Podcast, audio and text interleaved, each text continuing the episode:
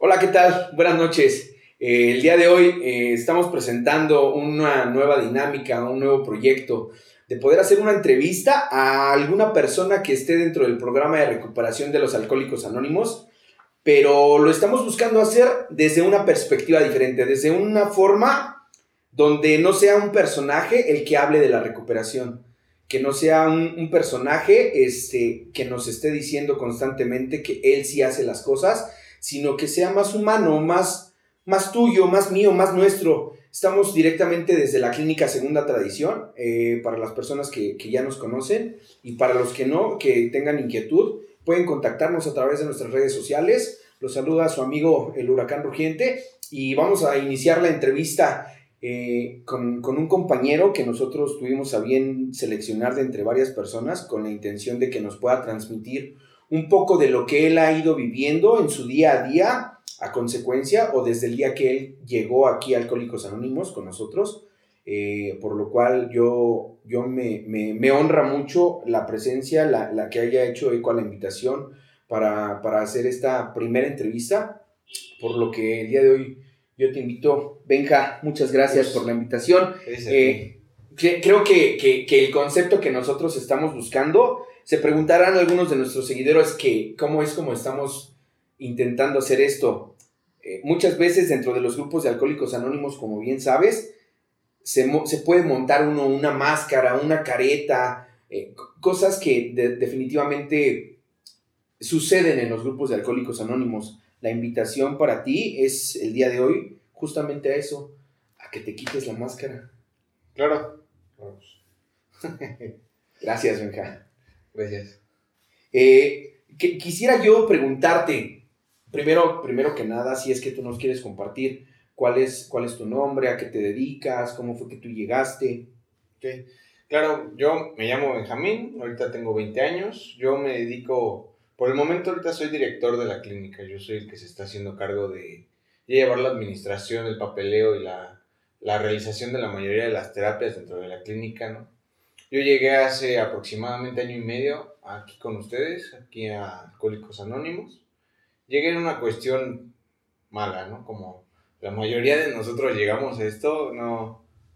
Creo que eso es algo que tenemos en común todos, ¿no?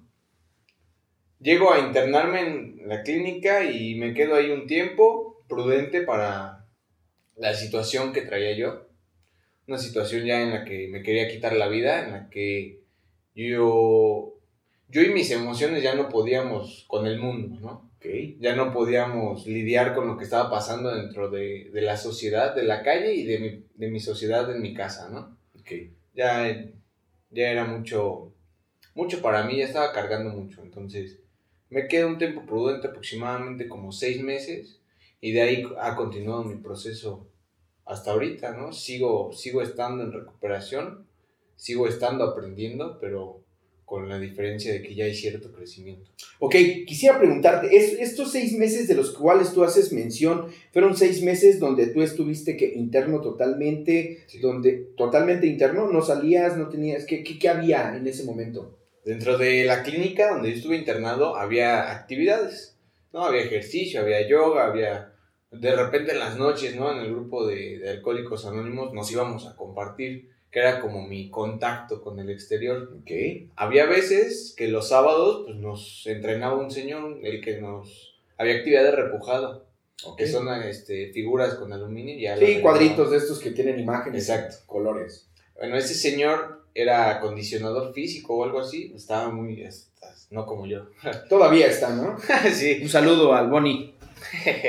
Entonces nos llevaba a hacer barras a, a, subir el tubo, a hacer lagartijas, fondos, sentadillas, a trotar los días sábados.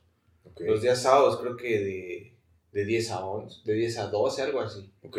Era mi, mi contacto con la calle, al principio. Muy bien. Eh, además de, de, de, la parte del ejercicio, ¿qué más hacías? ¿Qué, más, qué otras actividades tenías? Había, había varias terapias, la verdad. Una que me gustaba mucho era el yoga. O sea, se puede contemplar como actividad física, pero como terapia. La maestra nos decía que era meditación activa. Y esa idea me gustó. Ya había más terapias, había psicología grupal, nos enseñaban cosas como la tabla de INEC, la, la tabla de la alcoholomanía, este, el círculo del resentimiento, cosas así que me empezaron a, a llamar mucho la atención, ¿no? Teníamos la terapia con un semiólogo, teníamos terapia holística, cosa que también me llamó mucho la atención. Teníamos un taller de las adicciones, nos enseñaban qué es, desde qué es una sustancia y por qué nos afecta tanto. Ok. Fíjate, eh, a mí, a mí me, me, llama mucho la atención la particularidad de tu caso, porque digo, yo recuerdo perfectamente la ocasión en que tú llegaste y, y el, el, ir viendo el, el, avance que tú has tenido a lo largo de todo este tiempo.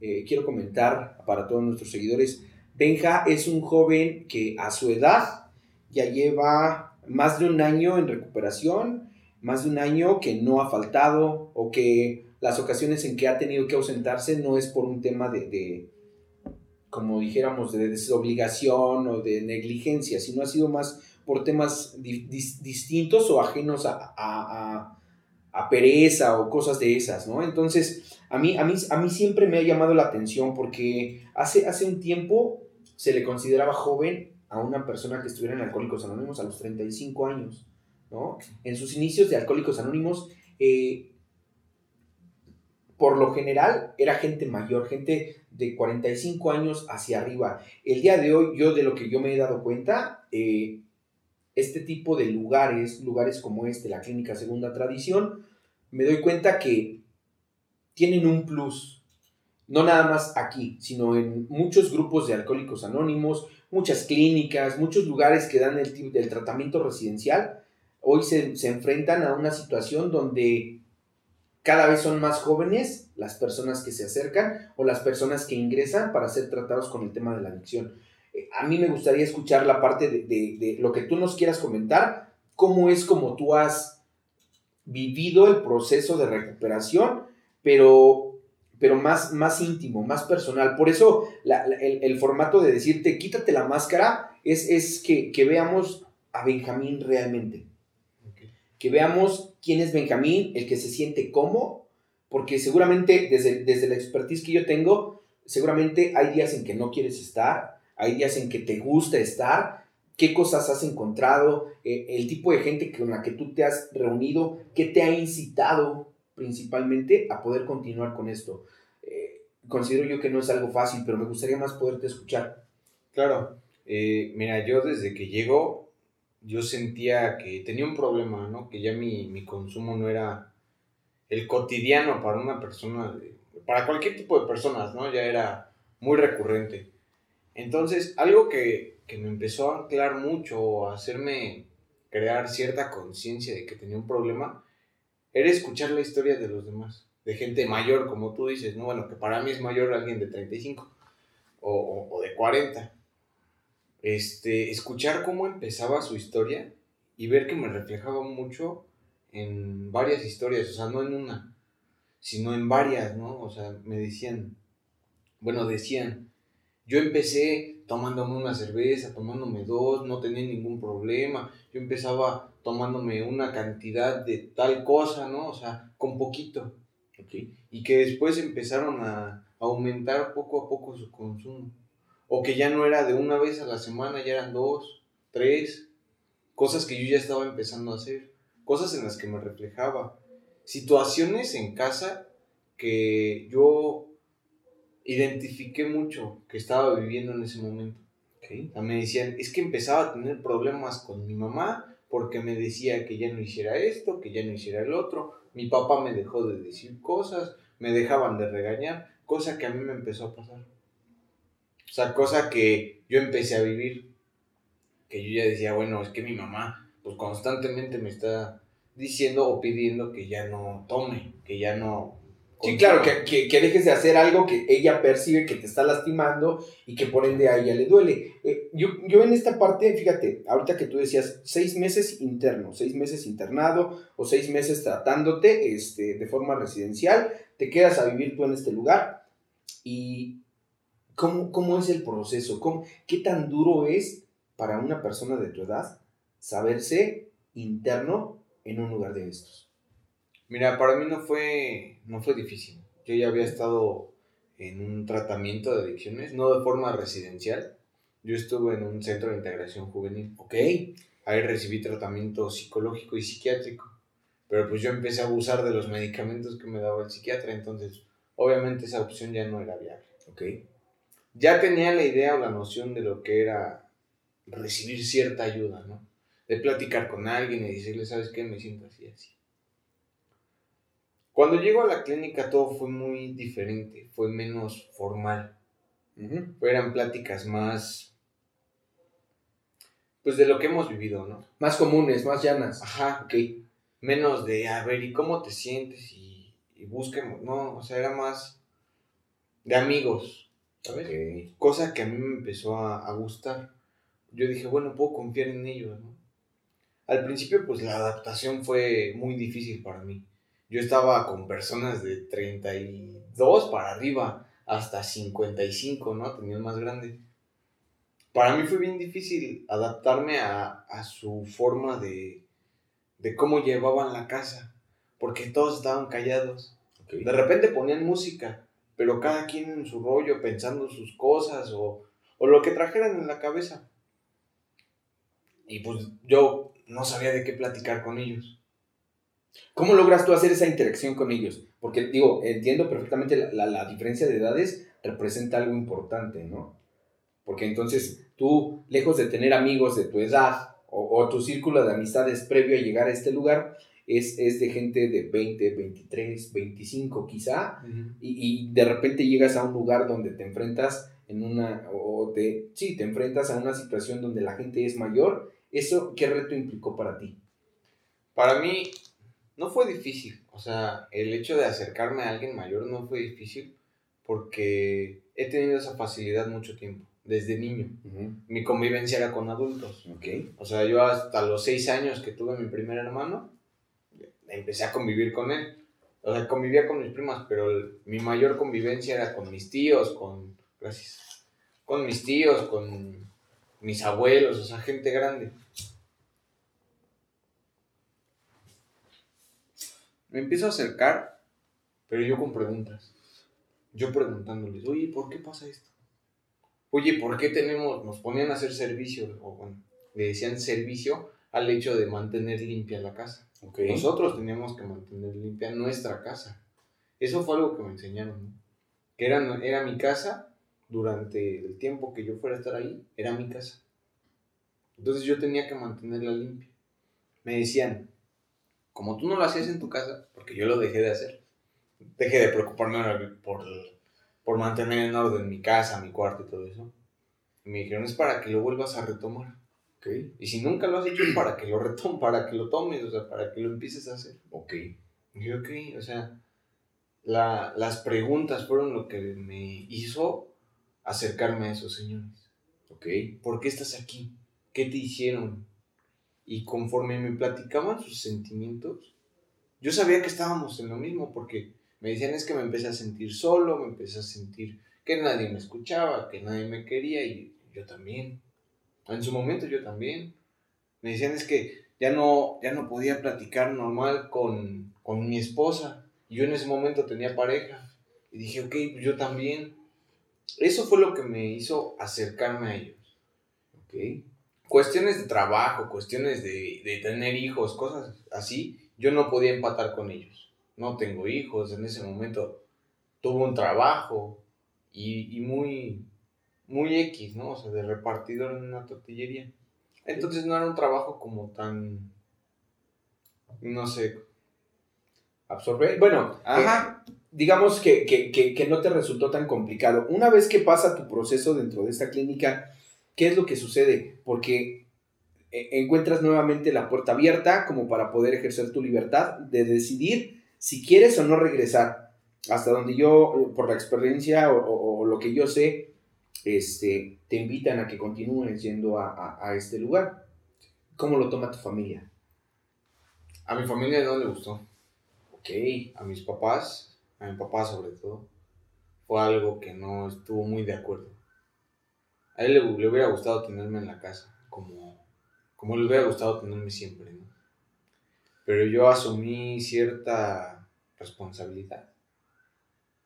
ya de mi persona, y más por miedo, no por querer ser responsable, sino tenía miedo que me pasaran las cosas que había escuchado dentro de la clínica. Gente que había estado en la cárcel, gente que llegó a robar a, grandes cantidades, o gente que llegó a cometer cosas que yo no me imaginaría hacer. El miedo fue algo que me hizo regresar. Hacer a un lado lo que me decía mi familia de, pues, quédate aquí, no pasa nada, algo me decían mucho en la clínica, ¿no? O sea, no, no te quedes o no estés mucho tiempo en los lugares donde consumías. Yo consumía en mi casa. Entonces, pues también por esa parte del miedo y de y que me entraban muchos recuerdos, como flashbacks, de que como si regresara el tiempo dentro de mi cabeza y, me, y volviera a la escena donde estaba consumiendo, eran cosas que me hacían regresar a la clínica por miedo. Ok, entonces entiendo, eh, eh, fácilmente, digo, fácilmente para ti fue eh, tomar el ejemplo de las personas que ahí ya, ya estaban, como para decir, me quiero seguir evitando o quiero no tener que llegar a este punto. A lo que tu familia, por lo que me, platicas, no, no, lo tomó tan, tan de buena forma. Y, y esto es algo quizá paradójico para, para, toda la gente y creo que más de uno de nuestros seguidores podrá hacer clic con la parte de que de inicio la familia es quien te lleva a un lugar de estos con la intención o con, el pensamiento de que tú vas a salir de ahí pues curado o, ya rehabilitado o, ya bien. Tengo entendido, esto es algo que se va llevando día con día y, esta parte de, poder enfrentarte a la, quizá a la negativa o a la parte donde no es tan agradable para los padres el que su hijo esté militando o esté dentro de uno de estos lugares, este, ¿Qué, tanto representó para ti el, tener que estar lidiando con eso en el día a día de Benjamín? Para mí sí generaba mucho conflicto. Ok. Porque yo quería hacerle caso a mis papás. Yo decía, bueno, antes no les hacía caso, antes no obedecía, antes no me importaba lo que dijeran, ahora sí. Pero también estaba en mi idea la una parte que decía, bueno, lo que ellos me dijeron no me funcionó. Porque tuve que llegar a un lugar de estos. Cuando yo llego a la clínica me enseñan que todo lo que había aprendido, todo, no sirvió. Porque al final tuve que llegar a un lugar como estos. Y no porque esté mal, sino porque algo no funcionaba dentro de mí y requería ayuda externa. Claro, entiendo eh, eh, la parte de que, pues sí, por el hecho de no haber seguido ciertas cosas, entra la, la, la disyuntiva de decir, ahora o la sigo o, me va a volver a pasar, pero también me, están diciendo estas personas que si no llevo a cabo ciertas cosas que también ellos han tenido que llevar a cabo, también definitivamente puede derivar en que termine nuevamente eh, consumiendo o, regresando al lugar de donde mí, mi familia me rescató. Aquí, aquí quiero hacer énfasis en una parte, porque hacía yo mención hace, hace unos momentos de que anteriormente los grupos de alcohólicos anónimos a mí me resultaron monótonos, a mí me resultaron sumamente aburridos, porque así como tú, yo, yo llego joven, pero eh, la vida de los alcohólicos anónimos, de la edad de las personas que estaban ahí, a mí no me gustaba, no me, no me generaba como atracción. ¿Qué es lo que a ti te, te, te sedujo? ¿Qué es lo que a ti te atrapó para que tú dijeras? Porque entiendo que todos los grupos trabajan con el programa o, se supone que tendrían que trabajar con el programa, pero también entiendo que hubo, debió de haber algo en ti, en ese lugar específico, quizá eh, el, grupo de personas, quizá el lugar, quizá tu medio ambiente, quizá las situaciones que tú estabas viviendo, como para que te pudieras dejar envolver. Y, me gustaría que también pudieras eh, hablarnos un poquito de, de qué fue lo que continuó. O sea, porque Seguramente no nada más es decir, bueno, voy a un grupo, voy a, una junta y, ya, a través de eso salgo bien, ¿no? Yo, yo ahorita te decía, este, ¿qué tantas cosas han pasado a lo largo de este año y medio, este año y feria que tú llevas, como para que el día de hoy tú sigas eh, perteneciendo, para que el día de hoy tú sigas decidiendo, porque a final de cuentas eh, eh, tengo entendido y tengo muy claro que es más una decisión de querer continuar con este tipo de vida? Mira, la verdad, había vidas o, pláticas que había de gente que no me interesaba su vida, ¿no? que terminaba de Uber. Y no porque esté mal, sino no era mi interés. Algo que, que me interesó mucho fue que me dijeron que yo podía hacer lo que yo quisiera. Ok. Lo que yo quisiera, o sea, me podía, podía ser barrendero, podía ser rapero, podía ser luchador, podía hacer lo que yo quisiera. Nada más que no tomara. Y dije, ok, pues eh, esa parte de libertad fue algo que encontré aquí. Libertad que yo no podía sentir allá afuera porque pensaba qué me van a decir mis papás, qué me van a decir mis amigos. Y aquí me enseñaron que, que eso no importaba. Y realmente no les importaba. O no era como que me señalaran porque, ah, tú quieres ser el psicólogo, tú quieres ser el terapeuta. No, era como, va, échale ganas, tú puedes. La motivación que me daban fue algo que me ancló mucho a esto. Ok. El apoyo.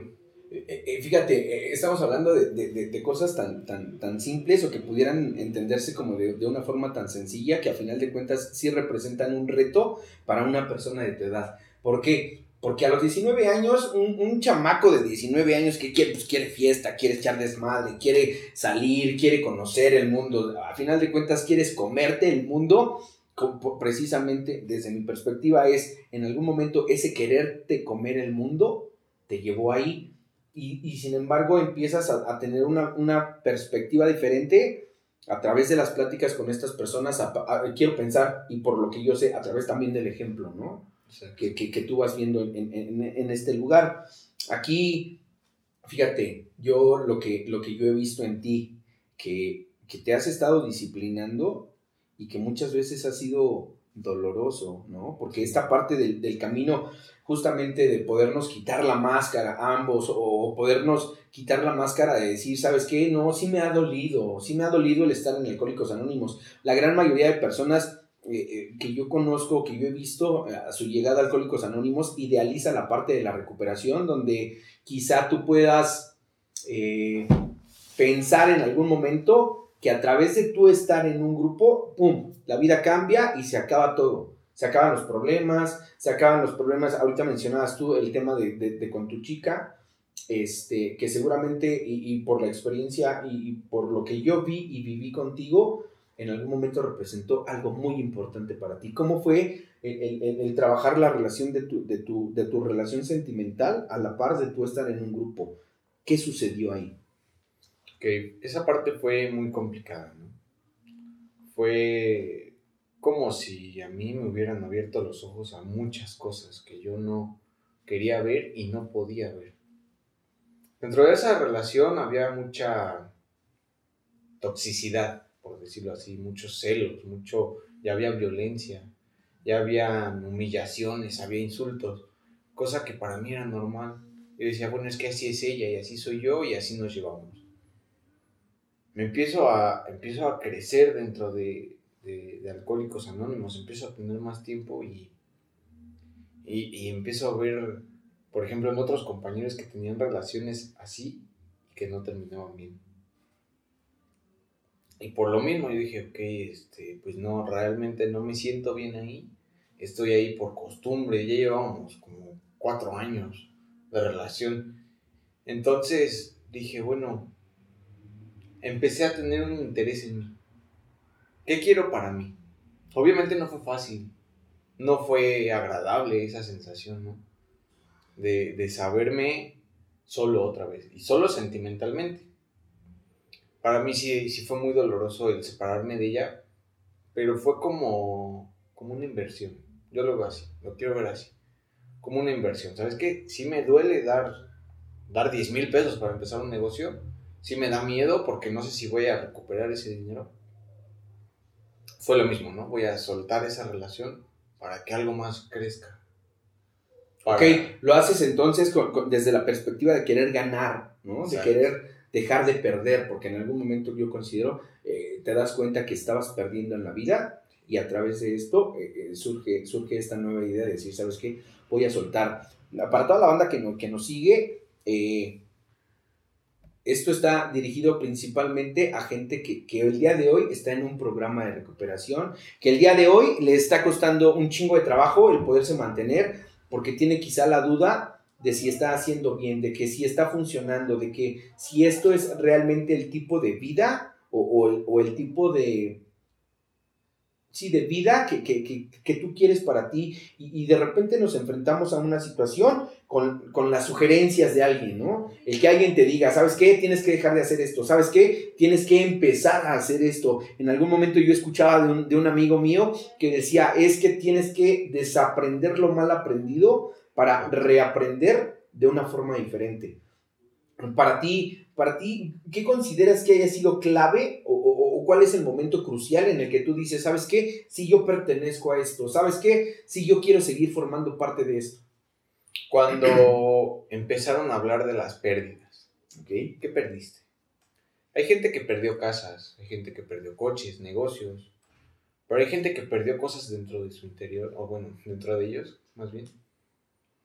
Como la voluntad de decir, hoy sí tomo, mañana no. Hoy sí fumo, mañana no. Cosa que yo perdí. Perdí la confianza en mi familia. Mi familia ya no confía en mí. Perdí la seguridad en mí mismo. Ya no me sentía seguro yo si no estaba con mi pareja o si no estaba con su niño. Algo que me hicieron obtener, porque yo no lo tenía, fue la ambición. Y, y algo que me ha ayudado mucho a permanecer hasta el día de hoy es saber que perdí para saber que voy a ganar. ¿Qué fue lo que perdiste, Benja? Yo perdí la voluntad. Yo perdí las ganas de vivir.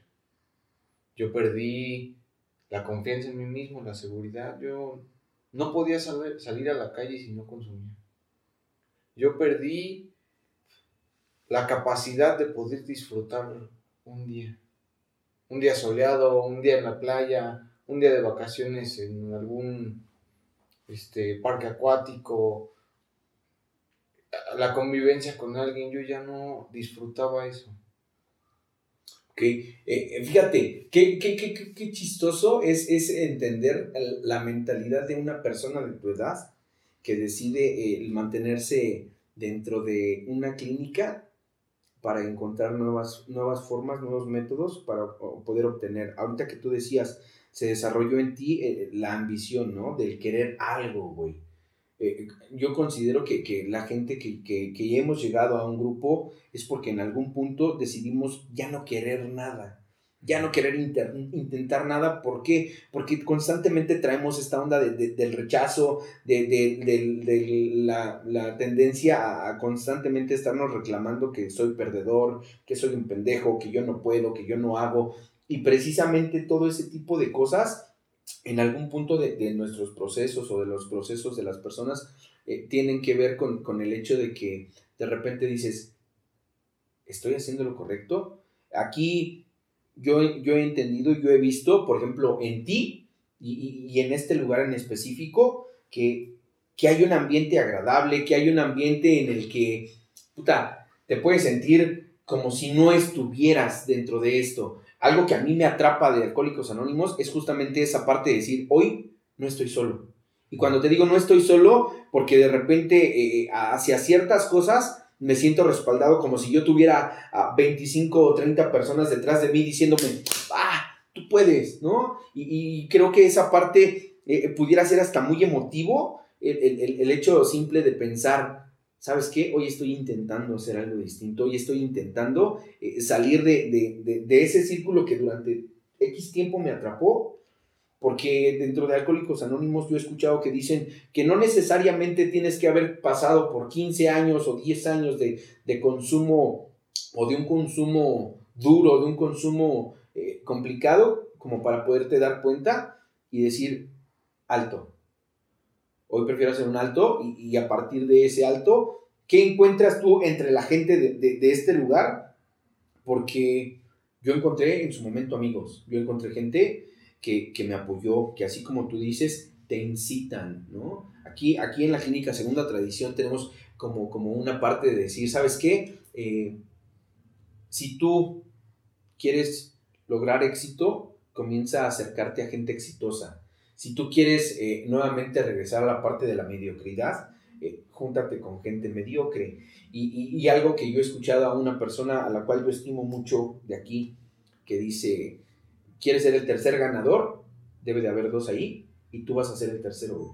Pero si tú decides eh, acercarte a dos perdedores, tú vas a ser el tercero, güey, ¿no? Entonces, yo, yo me he dado cuenta que aquí salen, se divierten, echan relajo, cantan, yo los he visto bailando, en, algún momento ahí en, en, la clínica yo vi que había clases de baile y de repente para alguien como, como, como yo, el, enfrentarse a la vida de nuevo, a, una fiesta donde quizá ya no haya consumo, ya no haya drogas, ya no haya alcohol, pero bajo un, concepto diferente, bajo una idea diferente, porque al final de cuentas se sembró algo en ti como para que tú dijeras, ¿sabes qué? Sí, sí, sí hago match en esta parte y, sí puedo ir a una fiesta porque ahora ya sé a que voy a una fiesta, ¿no? Ya sé que voy a divertirme. Eh, yo creo que, la plática es, es como, como podríamos abundar en muchas cosas, ¿no? Yo más que, más que querer desarrollar un tema y porque creo que es algo que ya hemos visto de, mucha gente que, que, anteriormente eh, presenta un monólogo donde solamente dice, ¿sabes qué? Hoy yo, estoy bien, hoy, pero, pero la parte complicada, Benjamín, de, de poderte encontrar en un punto de quiebre, de decir, o me agarro de esto o qué va a pasar. Escuchaba lo que platicabas ahorita de, perder las ganas de vivir y pienso que esto es algo muy característico de una persona con el problema como el que tú y yo tenemos. ¿no? De repente llega un punto en el que quizá la culpa, la desolación, la tristeza, la soledad eh, y demás cosas te llevan o te orillan a, pensar que quizá la salida fácil es bajar el switch. Hoy Hoy cómo enfrentas tu vida, hoy, hoy, hoy, ¿qué, te, qué te gusta de tu vida, hoy dónde encuentras esa alegría, hoy cuál es la percepción de tu familia referente a cómo te ven el día de hoy. Mira, a través de un proceso de, de permitirme sentir el dolor, porque yo al dolor es algo a lo que le tengo miedo, o sea, el sentir dolor emocional es algo que no me gusta, obviamente lloras, te sientes vulnerable, te sientes débil, ¿no? A través de aceptar que en ciertos momentos, o aquí por lo menos, puedo demostrar que no soy tan fuerte emocionalmente como lo demuestro allá afuera, porque allá afuera mi familia me ve fuerte.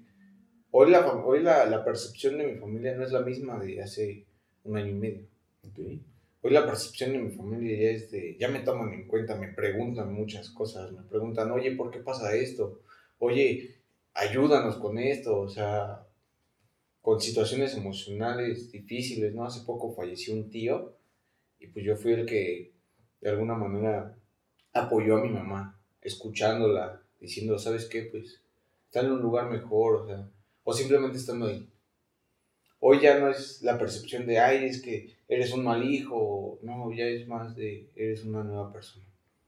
Pero aquí aquí te puedo decir que no soy la persona que ellos creen que soy.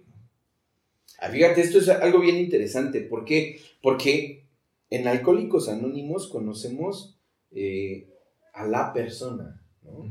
Nosotros, yo, yo lo que tengo entendido es, vienes aquí y de repente traes un costal de, pesadumbre, de, cosas complicadas, de, cosas difíciles de cargar.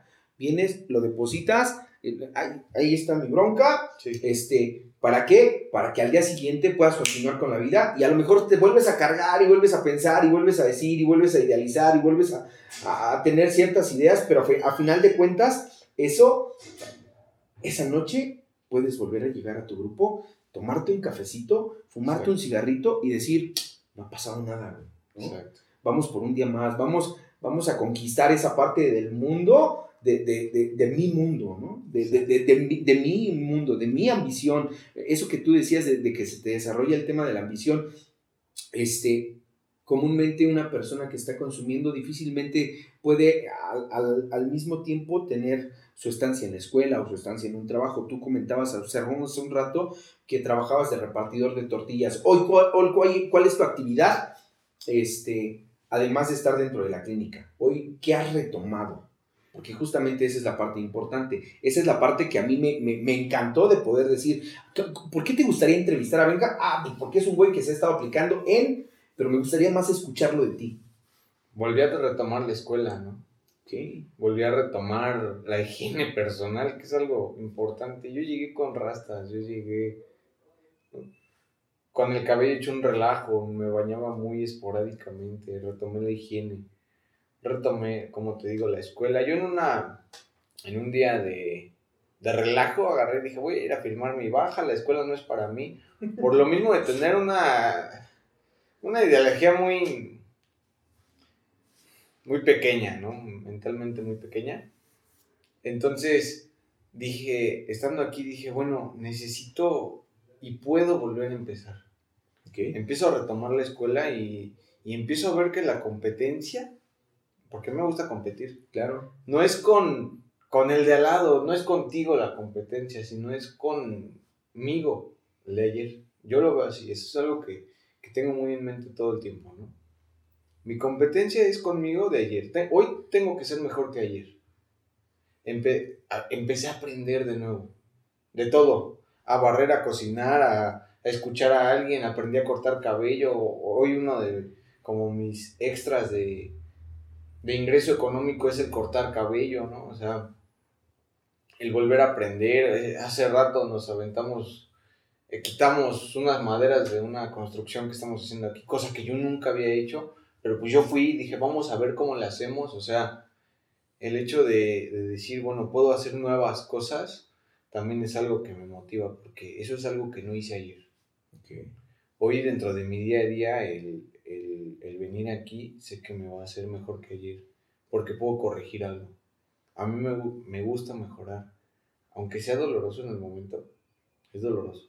Es, es fastidiante muchas veces decir, no manches, es que ¿por qué tengo que hacer eso? O sea, ¿por qué no puedo estar de 7 a 10 en una fiesta? ¿Por qué no puedo estar este, platicando con alguna chava, ¿por qué no puedo estar simplemente en mi casa acostado? Y, y, trato de, dejar esa parte negativa o, o que me podría estancar a un lado y decir, bueno, quiero crecer, ¿no?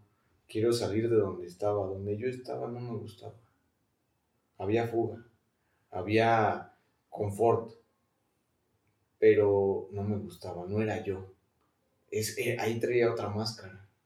Como la que puedo mostrar durante mi día en la clínica, ¿no? De que yo sé y te puedo explicar, y sí, pero en las noches de 7 a 10 salgo. Sale la persona que de repente todavía tiene miedo. De que no sabe cómo enfrentar ciertas situaciones de la vida. De que siento que que me queda poco tiempo. A pesar de tener 20 años, siento que debo de hacer las cosas muy rápido. Cosa que, que es una cosa, es algo que tengo que, o que quiero mejorar, ¿no? Porque, por real, si hay alguien de casi 50 años aquí internado y, quiere crecer, que yo no pueda, ¿no? Este, al final el tiempo es algo que va a pasar. Pero ¿qué va a pasar con, con mi tiempo? ¿Cómo lo voy a pasar? Benja, fíjate, eh, lamentablemente el tiempo, el tiempo el día de hoy nos, nos ha comido un poco. Eh, quisiera yo en algún momento volver a retomar esta, esta plática, quisiera retomar, porque justamente es eso lo que buscamos, ¿no? A través de esto, el poder tener una plática en intimidad con, con alguien que, que nos pueda decir realmente este tipo de cosas que pudieran parecer como tan simples, pero que no lo son. Eh, en, en, siguientes fechas, compañeros, estaremos transmitiendo, estaremos subiendo eh, el contenido que nosotros estamos empezando a, a, obtener a través de todo esto, con toda la intención, uno, de que sepas que estás a tiempo, de que sepas que puedes tomar una decisión importante el día de hoy, con la intención de que sepas que, que no, que no somos una partida de malhumorados, que sí nos divertimos, que sí hemos encontrado y reencontrado muchas cosas por las cuales el día de hoy, al igual que Benja, yo decido seguir viniendo.